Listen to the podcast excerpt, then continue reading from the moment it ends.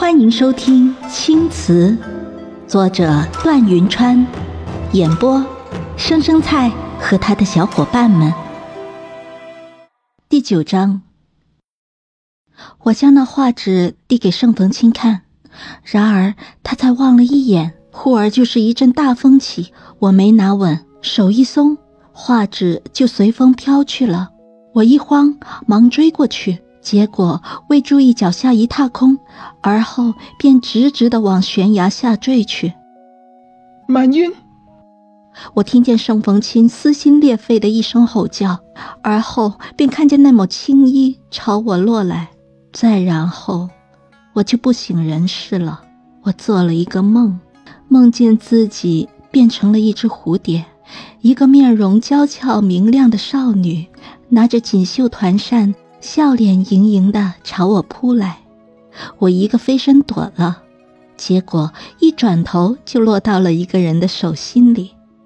那个人玉冠高素，一身青衣翩翩温润，还朝我浅浅笑了一下。他笑起来真好看，我想我一辈子都不会忘记。当我再醒来的时候，我已经躺在了熟悉的床上。南州秦家的院里，我猛然睁开眼睛的一瞬，望见的是坐在床边、眼睛红红的伯母。随后，秦庚也迎了上来。梅妹妹，你终于醒了。秦庚跟我讲了一下这段时间发生的事。原来，自我离去后，伯母立刻张贴了告示，又派出去了许多人寻我。秦庚也在其列。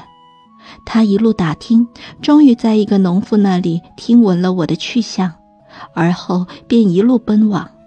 可因我走的是荒山野路，故秦庚左寻右寻，始终不见我的踪迹。后来秦庚说他做了一个梦，梦里的我躺在一个崖底，于是梦醒后的秦庚便把全部力量用在了搜索崖底上。最后果然在南崖的底下找到了我。秦庚说：“我怀里抱着一个碎了的玉冠，他料想对我很重要，也一并带回了。”秦庚说完，又笑道：“得亏你只是扭伤了脚，那矮谷底下尸骨遍地，也不知道你是如何赶去的。”我听闻秦庚的话，讶异道：“你说崖底尸骨遍地？”秦庚点着头道：“是啊，白骨累累，好像是古战场吧？听闻是明威公主与贼子厮杀的地方。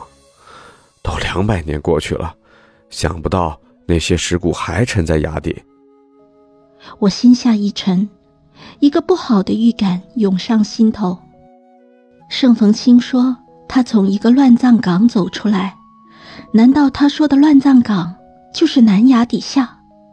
那他从那里走出去，走那么远，而明威公主的尸骨就在崖上，崖上崖下，竟隔了两百年的距离。我心中仓皇不安，只等着夜里让盛逢清来给我讲清楚。结果我左等右等，怎么都等不来盛逢清。从那天起，盛逢清就彻底消失了。也许是因为我寻到了明威的遗物。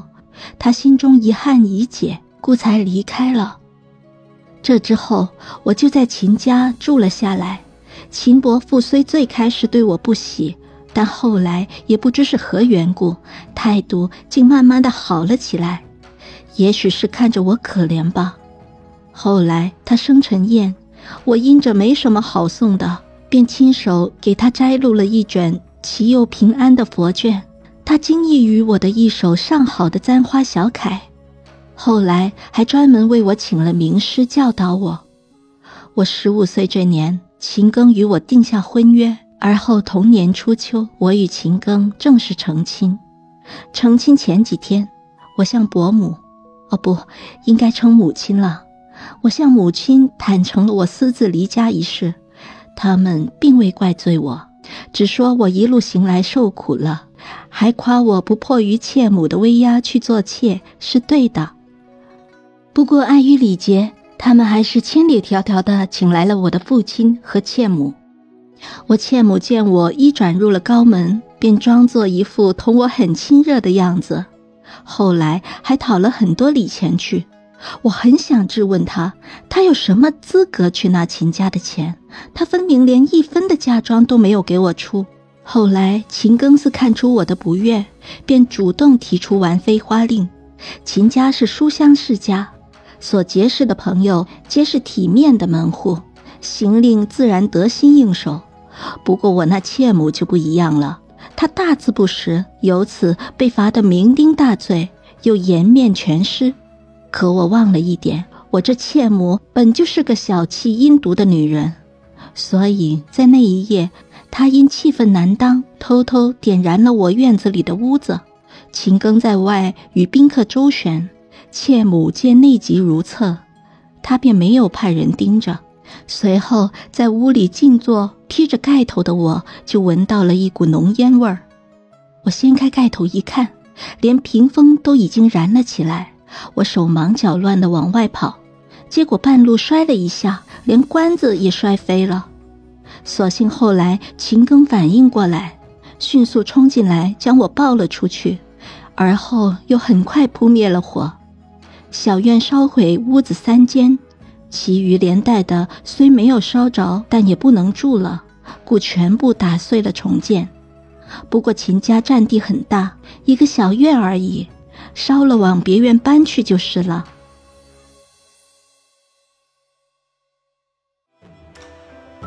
本集已播讲完毕，下集更精彩，欢迎点赞、订阅、评论呢。